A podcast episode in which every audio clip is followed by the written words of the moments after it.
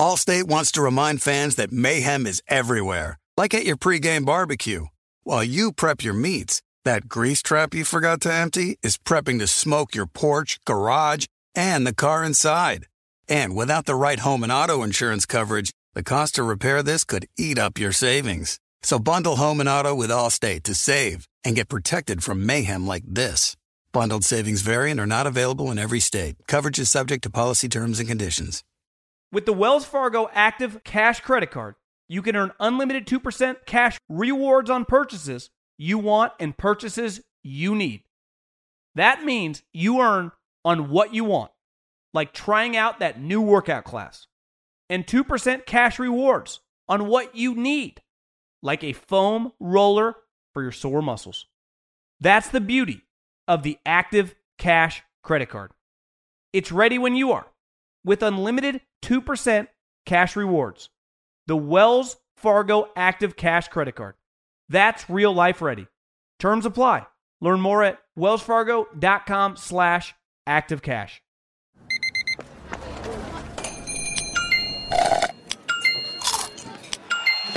With your Amex card, entertainment benefits like special ticket access and pre-sales to select campus events while supplies last make every tap music to your ears.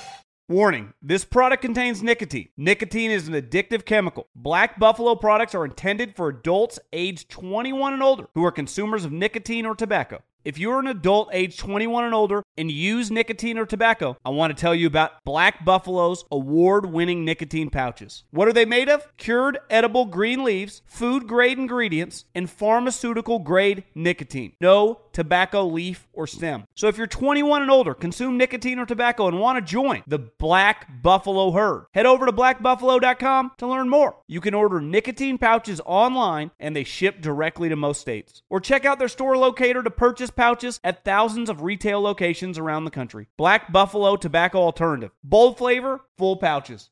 The volume. The Three and Out podcast is presented by FanDuel Sportsbook. There is no better place to bet every moment more than with FanDuel. With football ending, we have the NBA rolling, March Madness right around the corner, and my personal favorite, betting on the PGA Tour. I cannot recommend it enough. You get winnings fast, and winnings are also delivered in under two hours. It's a fun to combine multiple bets from the same game parlay. No big deal. NBA, Steph Curry, Klay Thompson. That would be what I would do. If you are new, just download the FanDuel app. To get started now, sign up with promo code Colin so they know we sent you.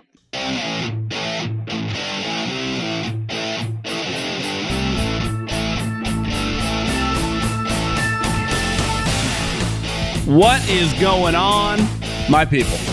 John Middlekauff, Three and Out Podcast, back at it again. Recording this on a Monday, little Monday afternoon, day after the Masters. Scottie Scheffler's your champion. Tiger Woods, not great. Uh, you know, we're just a couple weeks away from the draft. Dive into some stories I saw from this weekend. The Broncos are going to sell Carson Wentz. Uh, the Jets, some draft talk, some some stories, some buzz out there on the streets. Uh, of course, share this podcast. If you listen through Colin's feed, subscribe to Three and Out. We greatly appreciate that. As well as uh, share it with your friends. Uh, subscribe to the podcast. Leave a review. Subscribe, rate, review. I think you guys have all heard that a million times in the in the podcast game.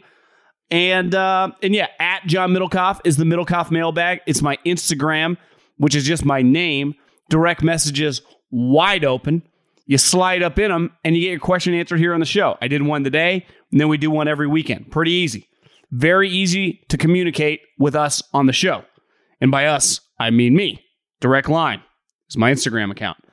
Um, let's dive into some uh, some football.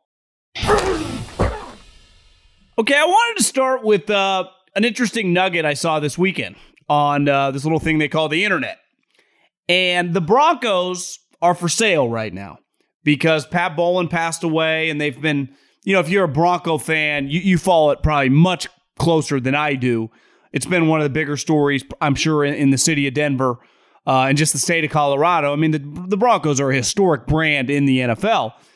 And everything going on with Bowlen's kids, whatever, the league has tried to get involved and just trying to facilitate a sale of the Denver Broncos. And the article that I saw this weekend was that one of the Waltons, they own this thing called Walmart. Uh, it's a pretty successful company, prints a lot of money. All the children are typically, you know, top 20 richest people in this country. They, they've done pretty well for themselves. Uh, Walmart pushes a lot of product, is interested in buying it, and is prepared to make an offer over $4 billion. Now, just because the NFL is unique, right? If, if I wanted to buy your house and I made an offer so great you couldn't refuse, you, you'd give it to me. If you own a business and your business is worth a million dollars and I offer you $5 million, you're probably taking the $5 million. But the NFL does not necessarily just give their team away to the highest bidder.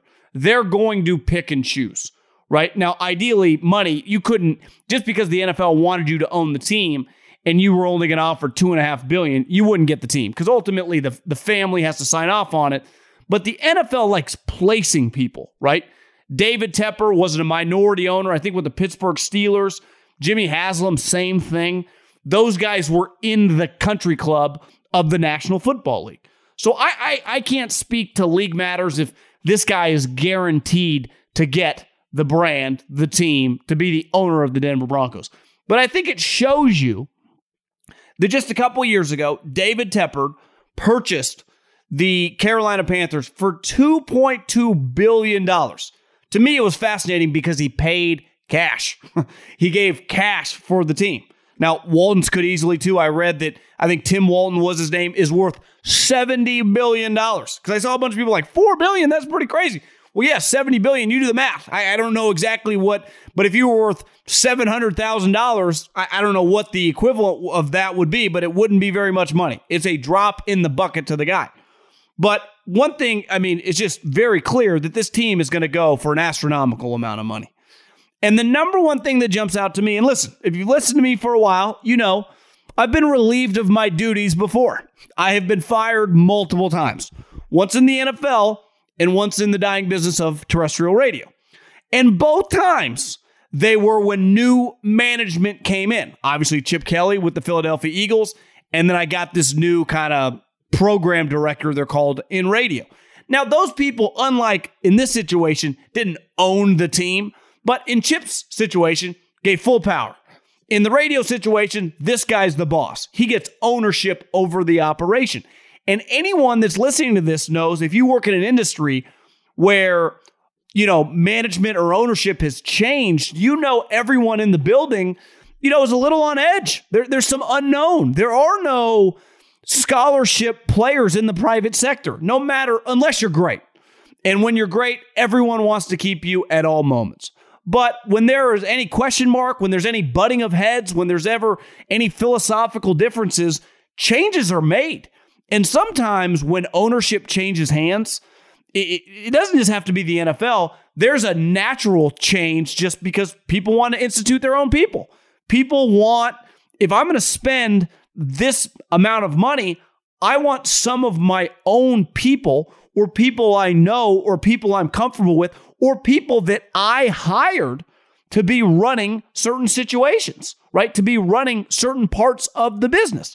And so when I see that this now it's basically official that this team is going off the market, I, I would say in the next six months, someone will own the Denver Broncos, whether it's a Walton or whether it's some other billionaire. And that guy is going to ultimately want his own people in there sooner than later.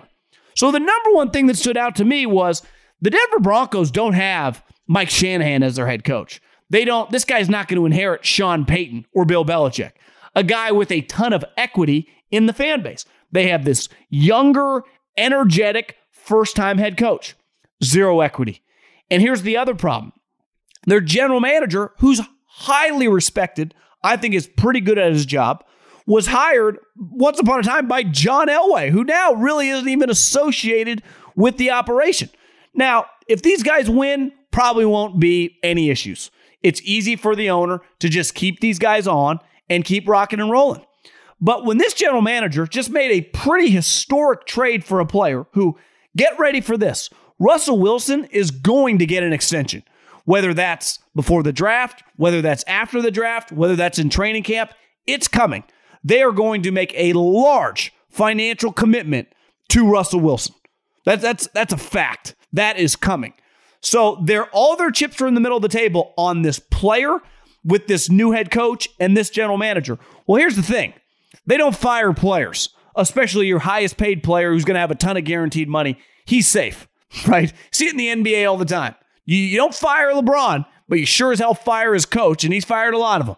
So Russell Wilson, once he signs this new extension, is going to be safe four years. Whether it goes good, now you would say based on his career, should go pretty good. But you know, you never know. Sometimes these trades, a, a, player is no longer what he once was. We saw signs of it last year. He wasn't running as much as he used to. To me, I've seen him in some pictures. I saw him at the Denver Bronco game or the Denver uh, Nugget game, dapping up uh, the, the MVP Jokic. And he Russell looks a little chubby to me, you know, just a little overweight. And he's shorter, so he kind of wears it. But regardless, he's going nowhere. There's immediate pressure on the head coach and the general manager. This team needs to win. This team needs to win now. It, I mean, I, I've said it forever. There is going to be a team in the AFC West who is highly disappointing. And that team may end up going 9 and 8. Look at last year the Chargers. They went 9 and 8. It was a disaster. Missing the playoffs with a top 5 quarterback, losing to the Raiders who had an interim coach who had their star wide receiver in jail. Like that that was that's hard to shake. Now, you make the playoffs this year, you win the division, people will forget. The Denver Broncos have been really shitty for a while, but everyone's been hyping up their talent, and rightfully so. They have some good players, but now you add the quarterback. To me, the general manager, he hires this coach, and he's he went all in on it. They did a big like if you follow them on social media, they did like in depth features. He really likes the guy, and listen, I'm rooting for him. UC Davis, bald guy, but man, if you go eight nine year one, that someone spends four billion dollars on a team, wouldn't shock me if the coach is one and done. Given the pressure and the the uh, just the scrutiny that's going to be on this franchise with a brand new owner. It's just the way it happens, just the way it rolls. I mean, it's just there, there's no way around it. There's a pretty consistent theme in the NFL when it comes to new ownership. Let's go to Carson Wentz. And I, I think the key as a general manager is to understand the market, whether that's free agency or whether that's the draft. Because ultimately, your role, like the coach's role, is to coach the team, right? To inspire the team schematically, inspirationally. They, they are the leader of the squad. As the general manager, your job is to run the personnel pro, uh, department and have your franchise ready basically three times a year, right? The offseason, which starts free agency, the combine, that area to free agency is when you figure out how much guys are going to cost. Then the NFL draft, which is in a couple weeks, and understanding where I have to draft guys if I want to pick them, right? So it's not what guys I want, that's part of it. But if I want player X, do I have to draft him at pick 28 or can I get him at pick 60? You have to understand the market. And then training camp, understanding waived, guys to get waived, guys to get cut, some trades. Those are the three main times where you can acquire players. That is the general manager's job. But understanding the market value to me is a very, very underrated part about GMs. You know, it's why a guy, like Mike Mayock got fired because, and, and, it might not have been his fault. It could have been Gruden's. They kept drafting players in the wrong spots. Like you're taking a second round player at pick eight. Like, what are you doing? And then you get in trouble when that guy doesn't live up to the hype. Well, of course he doesn't because the market was off from to begin with. And when you make a trade for any player, whether it's a fifth round pick or whether it's a first round pick, it's based on the market, right?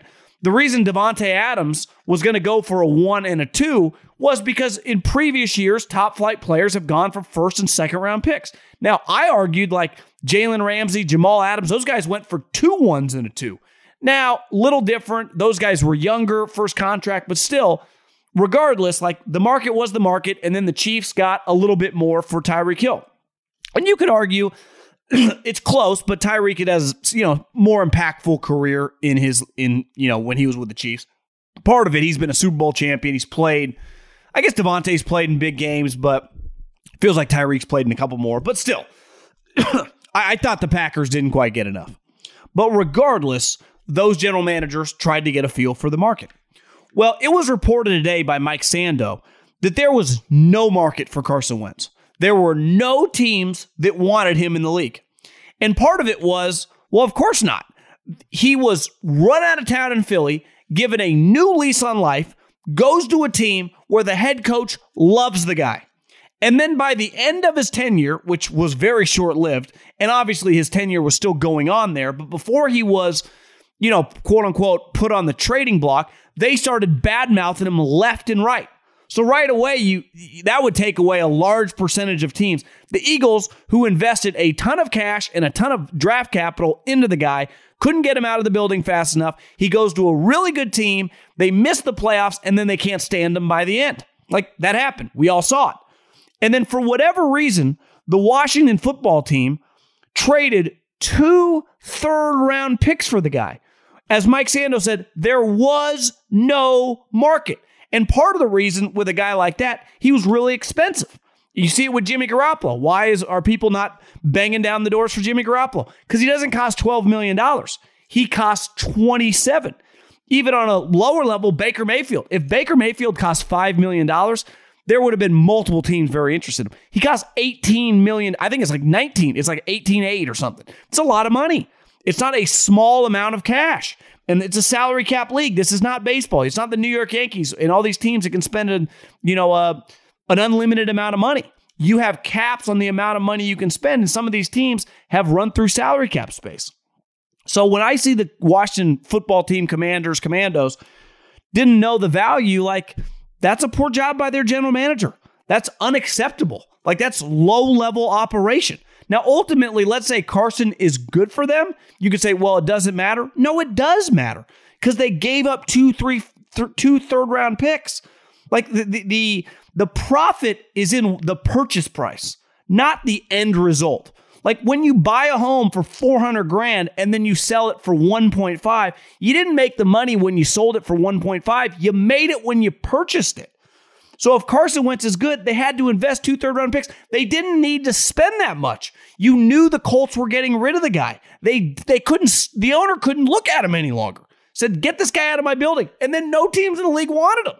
So I just just a bad job. You know, there's reasons average and below average franchises stay low level, and this is a good example. Looking at the Jets, uh, another story that came out of Mike Sando's uh, weekly article was that the Jets struggled to get a lot of free agents that they were interested in. Now, they still landed some guys. Uh, the tight end from Cincinnati, Uzomah, uh, they landed Laken Tomlinson. Now, they paid him a lot of money. He's a 31 year old guard, so I would imagine there weren't that many teams willing to break the bank for a guy over 30 and that you're going to have to pay 10 plus million dollars a year. But they did. I think it's pretty understandable why no players, if the money was even remotely close, would want to play for the New York Jets. Let's look at it just from a basic football perspective. I did the math. The last five years, over several coaches, from Bowles to uh, Adam Gase to now Robert Saleh, they have averaged a little over four wins a season. That is terrible. Like that is low level football. In a league full of parity, in a league where, you know, every once in a while you should win nine games, they're averaging 4.4 wins a season for a half decade with several coaches. So the franchise, for whatever reason, just reeks of losing right now. And then you factor in the market. And one, from a media perspective, it's pretty intense. Like you play for the Jags or you play, hell, even Tampa with Tom Brady. It's pretty low key. I worked for the Eagles. I saw it. It was nuts. That northeastern corridor of Philly, DC, the two New York teams, the Patriots, like those are intense markets. It is not for everyone. The 49ers, one of the biggest brands in the league it's not, you know, it's kind of chill. it's not, I, you go to an OTA practice here in a couple weeks, I'll be standing there, there'll be like five media members. You go to an Eagles or a Giants or a Jets practice, there are people everywhere. And then you get in these press conferences, it's just intense. You know, so if you get the choice, you would avoid that. Not because you're scared of the media or whatever, but like, why would you want to deal with something if you don't have to deal with it, especially if you're not going to win? So you're like, more than likely, we're going to lose. And two, I'm just going to have to answer all these questions nonstop, and the intensity is never going to stop. And then you also factor in their taxes are outrageous. Like a lot like California, like our taxes are outrageous. But at least you know if you go to the Rams or now you go to Herbert and the Chargers or you go to Kyle Shanahan, you're, you're going to have some success. So it's like, yeah, um, they're offering me the most money. I'm going to take a hit financially because, you know, you start, you're in the top tax bracket, you're going to get hit 13, 14%. Well, at least I'm going to win. If I go to the Jets, I'm going to get dinged financially and I'm going to lose and a bunch of media are going to talk shit about me. Screw this.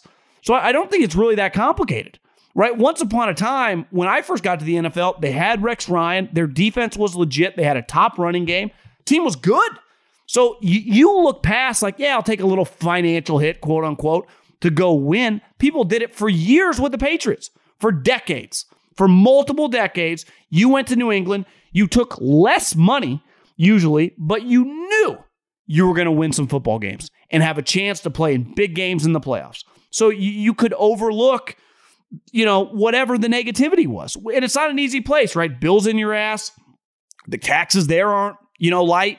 So, and the media there is not light, but at least you knew you were going to win double digit games and be hosting playoff games. With the Jets is the opposite. You're getting ready for Cancun in early January.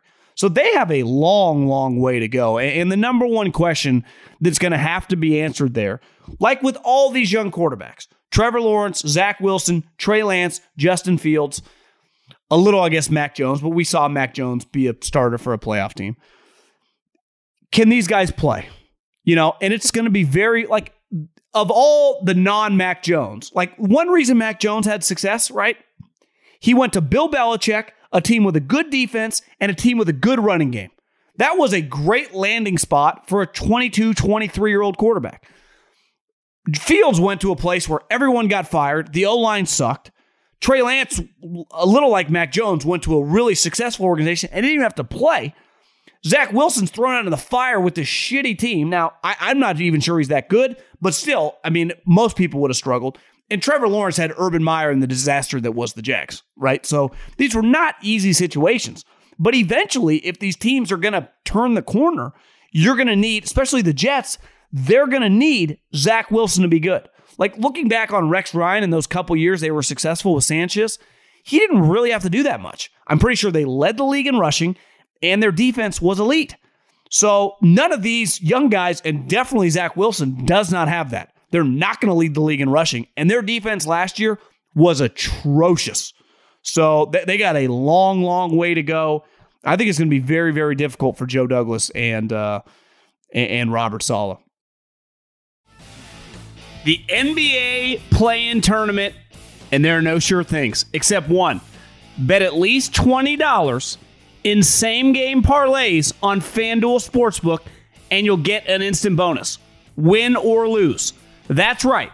Not only do you get to enjoy the NBA's best duking it out for the right to advance to the playoffs, but FanDuel's giving all customers a bonus for getting in on the action. Oh, and the more you bet, the bigger your bonus. I love the Nets this weekend or this week, and Kevin Durant and Kyrie over on the points. FanDuel is the official partner of the NBA. Their app is safe, easy to use, and you'll get your winnings fast. New to FanDuel Sportsbook. Sign up today with promo code Colin to make every moment more. So don't just watch the NBA play-in tournament. Be part of it. Bet at least $20 in same game parlays and get an instant bonus. Win or lose. 21 and present in Arizona, Colorado, Indiana, Michigan, New Jersey, Tennessee, Virginia, or West Virginia. Refund issued as non withdrawable site credit that expires in seven days. Max refund $10. Restrictions apply. See terms at sportsbook.fanduel.com. Same game parlay available for multiple sports in all states on mobile and web. Gambling problem? Call 1 800 NEXT STEP or text NEXT STEP to 533 42 Arizona 1 800 Gambler or visit fanduel.com slash RG, Colorado, Indiana, New Jersey, Virginia 1 800 270 7117 for confidential help. Michigan, Tennessee Redline, 1 800 889 9789 Tennessee. Visit www.1800gambler.net, West Virginia. Peter Schrager of Good Morning Football said that a curveball has potential to happen come the NFL draft.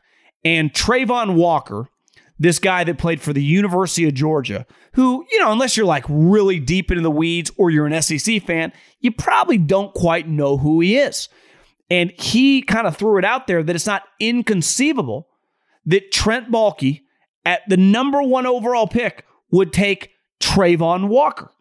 And he compared it a little bit to now this this guy wasn't the number one overall pick, but once upon a time, I think he was like the seventh or the ninth pick. The 49ers took Aldon Smith out of Missouri.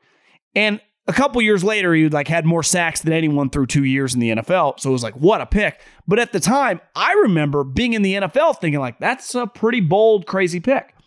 And the one thing I will give Trent Baalke credit on, he will take big swings. And he likes taking guys with elite physical attributes. He did it with both the guys out of Oregon, Arik Armstead and DeForest Buckner in back to back years. He did it with Mike Iupati. He did it with NaVorro Bowman. He's done it with a lot of players in his tenure when he was with San Francisco. And now he's with, uh, obviously, the Jags, and they have the number one overall pick.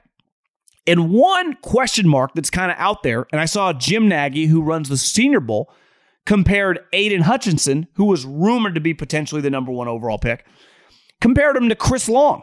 And Chris Long had a really good career. Super Bowl champion, uh, was a top pick, had a decade plus long career, was a very successful pass rusher, but that was his kind of comp. And it was clear, you know, now Chris battled some injuries, but like if you could redo the draft, Chris Long would not have been the number two overall pick, but he clearly would have been a top, you know, probably a first round pick.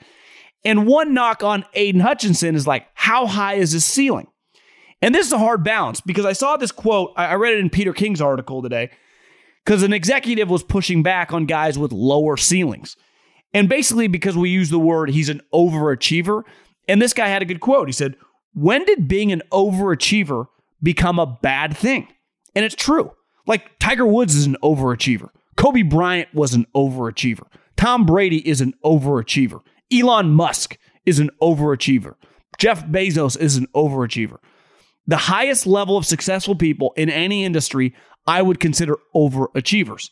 Now, the thing is with pro sports, just because you're an overachiever, if, if, if you're an overachiever with uh, Trent Williams or Tyron Smith's talent at tackle, you're going to dominate. If you just have Mekhi Becton's work ethic, well, if you can just stay on the field, you're going to be okay because your talent is so high level. But Mike McGlinchey, who was once upon a time drafted number nine overall by the San Francisco 49ers, doesn't have elite talent. So he has to be an overachiever just to be a solid starter.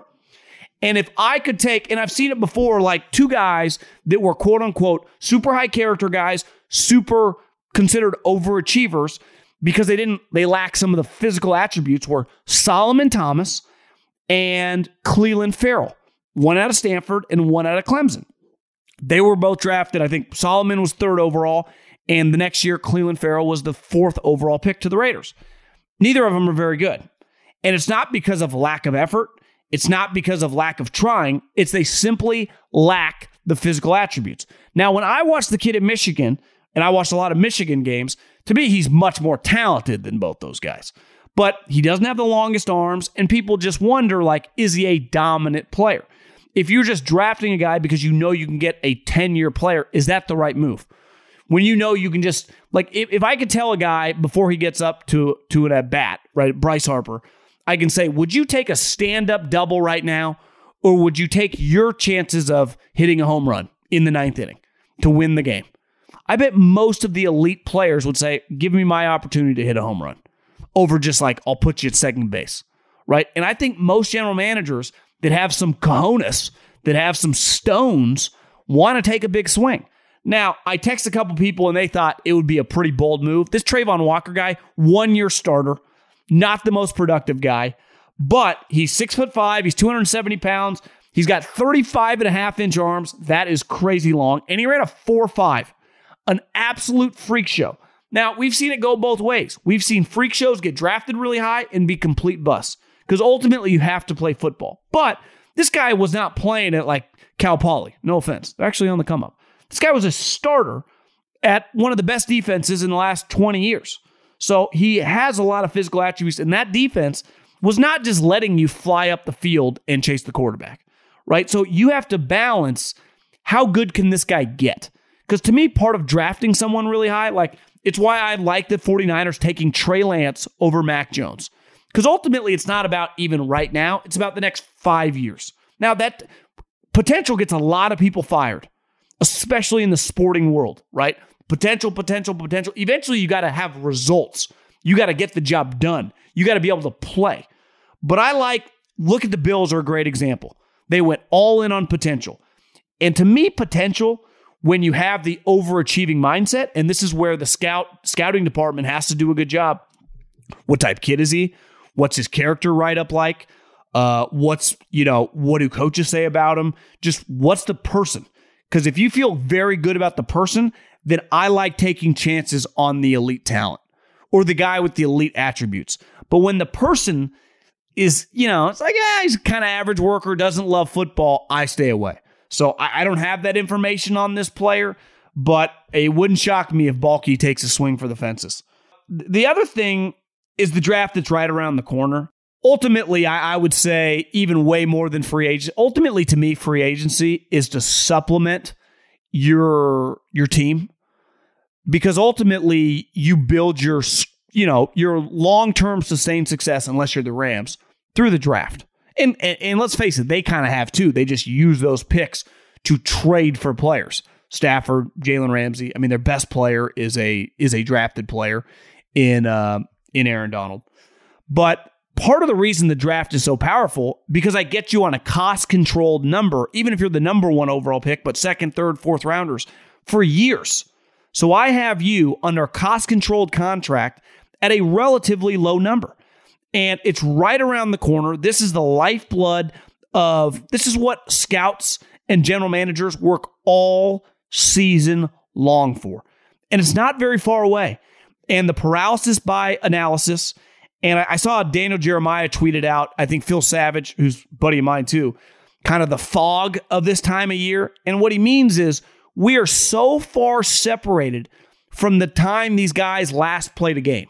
So all you've had to analyze since, you know, the last game was played in like early January, but most players in the draft did not play in the national championship. A lot of them played in bowl games before Christmas. Like that is a very, very long time ago. So all I'm evaluating these guys on now are some all star games, but mainly the combine and pro days. And I think you can overvalue things that don't necessarily matter. Where when I loved a guy in the draft process during the fall. Going into the school, I'm telling my bosses about him. They like the guy. We really like the player. Let's say he's a second round player. I'm like, this guy can really play. I will pound the table for him. And then he goes to the combine or he goes to the pro day and he puts up shitty numbers. And that immediately scares people off. It just does. It's a natural reaction. If I thought this guy's a second round player and then he runs really slow, it's like, well, is he really going to go in the second round? And then you have to balance, well, do we can we get this guy in the third round because we still like him or are we off the scent? And I think teams right now are trying to build their board and are and try to convince themselves are we staying on this player or are we pivoting to other players? And there's no right or wrong answer to that right now, but you figure that out in six, eight, ten months. Like once you see these guys play as rookies, you're like, yeah, we screwed that up. Or yeah, we overthought that one or yeah, we uh, we did a good job. We we stuck by our guns. We let the tape speak for itself. A lot of teams, uh, what they do is if you want to change your draft grade, you lock it in during the season. So if I give a guy whatever, however you numerically quantify a player, right? If it's based on your own team, right? He'd be a starter for us. He'd be a functional starter. He'd be a backup. If you do it that way, if you do it on a round grade, like I think the guy's a second rounder, I think he's a third rounder, you lock that in usually like in early January. Then, if you want to change your grade during this process, the combine, the pro days, you have to put in like a separate report and a separate grade. Where when I was with the Eagles, you could kind of fluidly do it. So it's like, hey, you know, I thought this guy, I did it with Keenan Allen. I love Keenan Allen. I had a first round grade on him. And then he ran slow or he wouldn't run. I kind of forget now. And I ended up putting a third round grade on him. And it was just stupid. Like I watched the guy play. He was a dominant player from the moment he was basically born. And he's gone on to have an elite career. But I overthought the process. And I, I think that can happen. But a lot of these teams now have taken that ability away because, you know, of the way that they do their draft grades. And then last but not least, just the quarterbacks. I, I think the quarterback inflation is out of control. I, you know, Peter King uh, wrote that he thinks three guys to go in the top 20, or maybe an executive told him three guys to go in the top 20. I saw Greg Cosell said he wouldn't think it's crazy if five guys go in the first round. I you got to be very very careful because if you draft the wrong guy and when you overdraft quarterbacks, if I overdraft a defensive lineman, that guy can still play for me. That guy can still rotate in. If I overdraft a wide receiver, I can still use that guy. When I overdraft a quarterback and then it turns out that he's terrible, he becomes a backup and he's used only one guy can play. So this quarterback class coming into the season, throughout the season, we all viewed these guys the most talented guy, Malik Willis, as a major project. Kenny Pickett is like a poor man's Kirk Cousins. Kirk Cousins went in the fourth round. Now, I understand that Mac Jones is in that kind of realm too. He went 15th overall. Mac Jones is a way better player than Kenny Pickett. And then you got guys like Desmond Ridder. And some of the comps I've heard are like Marcus Mariota and Dak Prescott. Well, Dak Prescott also went in the fourth round. And if we could redo Mariota's draft, no way he goes in the first round. So when I hear some of the comps on these players, I go, well, none of these guys would have gone in the first round. So I, I understand the inflation with that position is understandable. It's real. But when you make a investment, like right now, if you're going to buy a house at the peak of the market, better be prepared because if shit goes south, you could be way in over your head. And it's it's not something easy to pivot off of, right? And that to me, that's quarterbacks. You can miss at other positions, but when you miss at quarterback, because ultimately you're gonna have to force that guy into play. Once I draft a quarterback, I would say in the top 50 picks, that would include the early in the second round. Look at the Broncos with Drew Lock. You're just in bed with the guy. You got to play him. And then it kind of derails everything. And when you draft a guy in the first round, you you have to play him. Right? There, there is no getting around it. Maybe you can redshirt him a year like Trey Lance did last year, like it sounds like people want to do with Malik Willis. Let's say the Steelers drafted him, they start Mitch Trubisky. But for the most part, within 12 months, that guy is your starting quarterback. And then typically he's going to start for you for a couple years. So if he sucks, you're in trouble. Because like the Titans got kind of lucky, right? They made a trade for Ryan Tannehill, and then it was clear Tannehill was just a lot better than Mariota, and, and they were able to pivot. Right? Look at the Bears. I mean, the Bears had Mitch. It did not work, and then they ended up with Fields, who I really like Fields, but who knows? What if he's not any good? They just might be in quarterback purgatory and be stink forever. So th- there is just an element when you invest at the quarterback position, especially high. If I take a guy in the third, fourth, fifth round, whatever, guy can be a backup.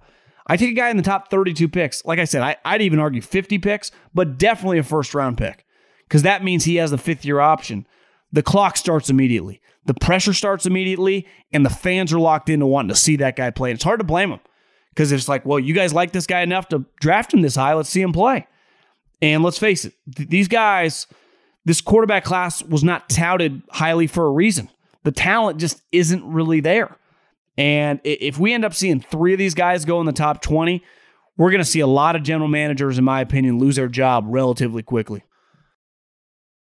Are you looking for the hottest gambling advice out there? Check out the Moneyline Monaco podcast, powered by FanDuel. Every weekday, our guy Alex Monaco will give you his best bets, including game picks, props, same game parlays, and much more. Monaco is in another groove and has won nearly 60% of his bets all time.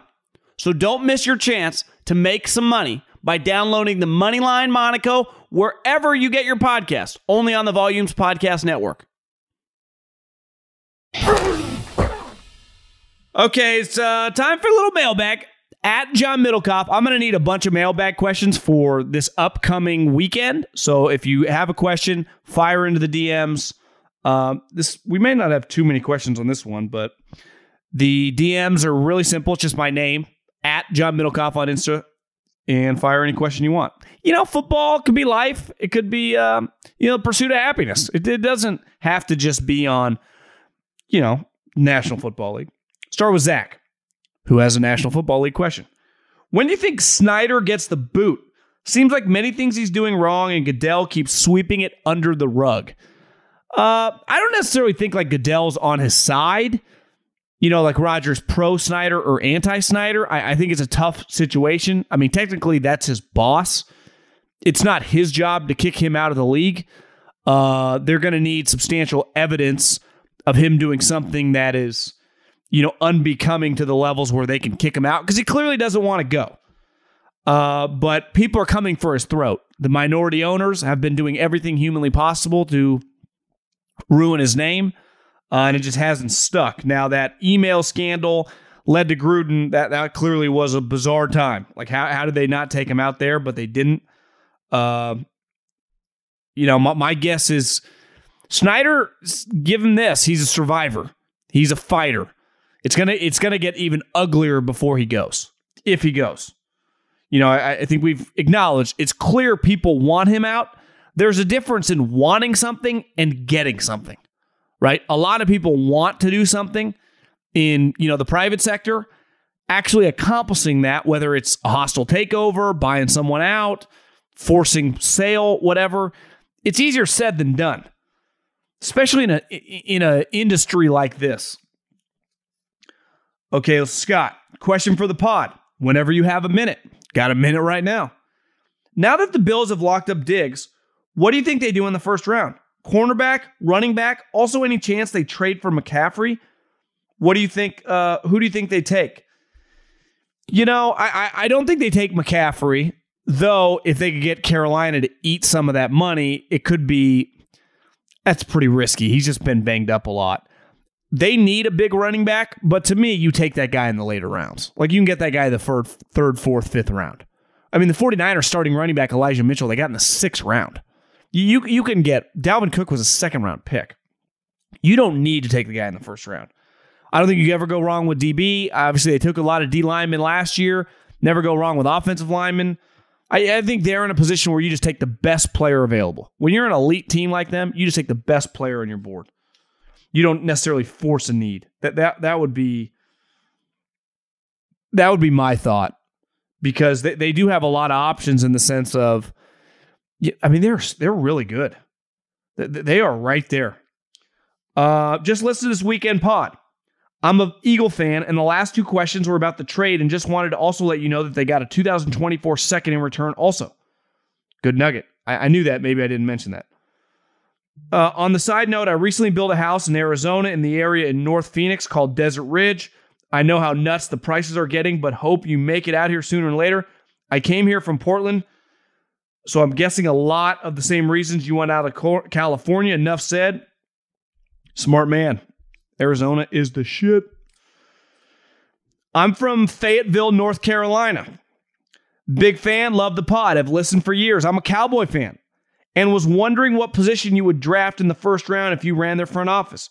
We lost Collins and Connor Williams in free agency on the offensive line, but we also lost Randy Gregory on the defensive line. However, we also lost Amari Cooper and Cedric Wilson. I like Cedric Wilson. Yeah, I mean, I, I think you can never go wrong with the offensive lineman. Now, they made the playoffs, but they got bounced in the first round. So I, I think I would imagine what's their pick? 20, 21, 22, somewhere in that range. Yeah, I, I would go lineman. I think I always lean line. It's not the sexiest thing, like taking a guard or taking a D tackle or a pass rusher. Obviously, pass rushers can be sexy, but sometimes they're not. Just depends on the level of fame of the pass rusher. I, I just think you historically lean line early, you'll be okay. Terry, do you think there are similarities between Carson Wentz and Jay Cutler? Both seem to lack key leadership characteristics that may contribute to their teams underachieving but both have the talent and leave coaches constantly thinking they can be the one to fix them. I find Cutler to be better of the two as far as talent and success, but wanted to know your thoughts. Yeah, I mean, I, I would say one major difference is I, I do feel like Jay, a little more of a guy's guy. Maybe that's not correct, but you know, Carson is very, very religious. Uh, I, I think, you know, I know people that have been around Jay that like Jay. So he's a little different. Carson has like this, I, I don't know, religious arrogance to him. People just don't like him. But period, point blank. Jay, you know, I I, I would put him in a similar category, but kind of different people. I would rather have Jay Cutler than Carson Wentz for sure. Uh, Carson just can't get along with people. I, I don't know quite what the deal is. Started following the Golo as well as three and out. I like match play golf, but it's too boring over 18 holes. What would be your thoughts on a nine hole match play event? You could have three matches a day, get the event finished quickly. Every home would be Every guy would be vital and would encourage risk taking. Keep kicking ass, taking names. Yeah, I don't mind it. You know, part of the match play is it's pretty rapid fire, you know, because you're just, it's basically just guy playing another guy. So it's just, you know, guys are getting wiped out fast. I don't think they would do it because a lot of guys are down multiple, you know, after nine holes, two or three, you know, basically two or three holes and come back to win. I mean, Kisner, who was in the final four, I think was down four holes with five to play or three holes with four to play. So I, I, I don't, I don't think they need to do that. It, it's also a one-off event. You, you would definitely need to, you know, institute some stuff like that if you had match play once a month. It happens once a year. So to me, it's not that big a deal. Uh, from Thomas. Lifelong Cowboys fan, born in 87, and my first memories of football are 8, 22, and 88. I think he means Troy Aikman, Emmitt Smith, and a playmaker, Michael Irvin. I would like to ask your input on what the boys can do to get over this 20 plus year bump or hump, but your answer would make too much fucking sense for the Jones family. Seems to only be capable of making moves that make absolutely no sense. So I just want to know what is your educated guess as to what direction they go in the first round. I think they need to get some O line help as well as uh, as we all know Tyrone uh, Tyron can't make it through a full season. We lost Collins. Mm, for show recommendations, if you haven't watched The Last Kingdom on Netflix, it's one of the best shows I've ever watched. Wow, it's high praise. Might need to check that out. Yeah, we just talked about it. I I, I would lean line. Uh, they, they still have a very talented team. I mean, Dak. I was gonna say Zeke, but I don't even know if you can say that anymore. You're right. Their offensive line's getting old. Amari's gone. Amari's been good for them. Cedric Wilson was good for them. There's a lot. CD's got to dominate now. CD and Jarwin have to dominate. Defensively, they're going to keep needing, needing those uh, interceptions from from Stefon Diggs' brother. I've heard you say numerous times on the pod that the Lakers 2020 championship does not count because of the bubble, as well as the Cavs 2016 because Green missed game six. My question is if those don't count, then can what can we say? No, I, the Cavs 2006, I was there. LeBron's 2016 championship counts 100%. Guys get suspended, guys get injured, whatever. They got a break. Shit happens. The Raptors caught a break when Kevin Durant and Klay Thompson got hurt. Their championship counts. The bubble championship does not count. That is only counted in Lakerland. No other human counts that title. That was not basketball. Guys were setting records in the bubble. So I, LeBron's title in Cleveland 100% counts. His one in the Lakers is, I think, as uh, the mobsters would say it, a fugazi. So yeah, I mean, I, I don't. I, I've never said that the 2016 title doesn't count, but the the bubble title does not count. And if you wanted to say that the Dodgers title, they played 60 fucking games that year. Now, it is what it is, but at least in football, they played a regular schedule and they played full games. Now, there weren't fans, but it does feel like football of the three major sports in 2020 was by far the most realistic. I even said like some of the majors Collin Morikawa, who is one of the best players in golf, won TPC Harding Park, the PGA Championship. There were no fans. Does he win that basically as a rookie if there were fans? Maybe not. Does Bryson DeChambeau win the U.S. Open with you know if there are fans there? Maybe, maybe not. So I, I red flag 2020 in all the sports that were dramatically different. Unfortunately, I'm a lifelong Jags fan. What do you think of them taking a wide receiver such as Burks, Wilson, or Watson in the second round? Love it. I know they spent money in free agency, but if you were in charge with that pick, what are the options were available to get a weapon next to Trevor Lawrence? Well, their team is so shitty that there is nothing off the table for them. Uh, obviously, adding Christian Kirk. Christian Kirk is, you know, I mean, is he even a number two? Like, they still need elite guys. They need elite offensive playmakers. So, yeah, I, I would, I don't know if any of those guys, like Burks is the kid from Arkansas. I don't think he's going to be there. Wilson or Garrett Wilson will definitely not be there. Uh, yeah, t- to me, I I've, I would take a receiver high for sure. Do you see DK Metcalf getting traded before the draft? I'm a big Jets fan and would love to see the Jets make a move. Well, you know, trading pick 10 for DK Metcalf is pretty nuts. You know, he was drafted in the second round. You have to pay him 22, 23 million. Like this, you don't have to pay him 20. The going rate for DK now is like 22, 23. So it's you have to trade pick 10. Just take Garrett Wilson. Just take or Chris Olave. Take whatever Ohio State guy is still on the board. That's what I would do. And get a, have a sweet receiver for like $4 million under contract, and, and, and then you still extend them, you know, ideally in a three or four years. That's what I would do. I would use that pick on one of those wide receivers. I would not trade for DK Metcalf. If I was the uh, Seattle, I would extend DK Metcalf. I would not trade him. Isn't the whole point of being a general manager is finding guys like DK Metcalf and then extending DK Metcalf and building around DK Metcalf? Like, listen, he might be a little bit of a diva, but he's a dominant player. 29 touchdowns, three years. 29. Which team in the AFC West improved? It's playoffs or bust for all four. It's highly unlikely they all get in. Which team do you think has the most to lose by not getting in? I think it was the Chargers based on last year's ending. Yeah, I think the Chargers or the, I mean, the Broncos are going to have a new owner. So, like I talked about earlier on the podcast, there is going to be a ton of pressure on them. If I spend $4 billion on a business, that business better be successful pretty quickly. So, to me, you could argue they'd be number one.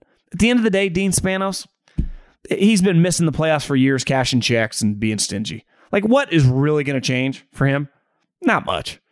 So, is there really that much? They're not going to fire Brandon Staley. They don't want to pay a guy to go away. So I, would argue it's the Broncos because the Chiefs, they've won the division for six straight years. If they were to have a season where they miss the playoffs, that would be bad because you never want to miss the playoffs when you got Patrick Mahomes. But I also don't even see that likely. It is Josh McDaniels' first year, but they did trade for Davante Adams. There's pressure there for sure. I feel like it's most on the Broncos. They just traded a, a boatload for Russell Wilson. Greetings from Mexico City. What do you think the Packers will do with their wide receiver core? Also, how do you recommend me get into the world of sports? I currently study finance. How can I start following golf? Do you recommend any page or something? You know, YouTube. Watch golf, start playing golf. The easiest way to get into golf is to play. Because if you play, then you can understand when you're watching the pros how hard it is. Uh, I don't know. I mean, the Packers have I get draft some guys. I mean, that's really their what are their options right now? Sign Julio. They're in a little trouble. Uh, you know, if you're in finance, I, I would try. Depends what you want to do. Do you want to work in football? Do you want to work? I, you know, you got to be a little more specific. Go to LinkedIn. Start whatever industry or team or thing you're interested in. Find people that works for that entity on LinkedIn. Befriend them and then shoot them messages. Try to find their emails. Shoot them emails. That that would be like how I'd start from ground zero. What is Tom Brady worth to the Glazers? $100 million a year? Without Tom, they go from headlining every NFL talk show to just a small market team that no one cares about. My question is the Glazers have to be kicking cash back to Tom in some way, right? I'm thinking through TB12, how much of it goes on in the NFL? I've never owned an NFL team, but I would imagine a lot. Because, like you said, Tom Brady is worth so much money to the Glazers. He was worth so much money to the Krafts. Well, think about what the Krafts did. They employed TB12 methods. They employed Guerrero as a consultant. They rented out, you know, Tom leased a building from them across from Foxborough. Think he paid for that building? Do you think they could have siphoned money through him? That's what I would do. Like ultimately circumventing the cap is not illegal. That that's a that's an NFL problem, not a legality. So if you can't get caught, I would do it. It's the way the business world works cash is king. You know, I, I would imagine I've never heard this from anyone, so I can't. It's not like I have inside knowledge of these deals happening, but I would bet a lot of money that they go on because of the amount of money a guy like Tom Brady is worth to you as an owner. It's it's unquantifiable. And it's not even just being talked about. It's season ticket hold, it's sales, it's playoff games, it's the relevancy of your franchise. It's worth a shitload. So I wouldn't blame them if uh, if they did something shady. Because if I was in their situation, I surely would. They didn't make the playoffs for a decade. Then they get Tom and they win the Super Bowl and then host back to back playoff games. Pretty lucrative individual for them for sure. Um, keep the DMs coming. Fire me some any questions you want. You know, it doesn't just have to be football. And we will talk soon. Have a good week. I'll have a golf podcast out on Wednesday. Golo Pod. And if you have any golf questions, at GoloPod is the Instagram. And let's let's keep let's keep talking. Let's keep uh, keep sharing this with your people. Talk soon. Peace.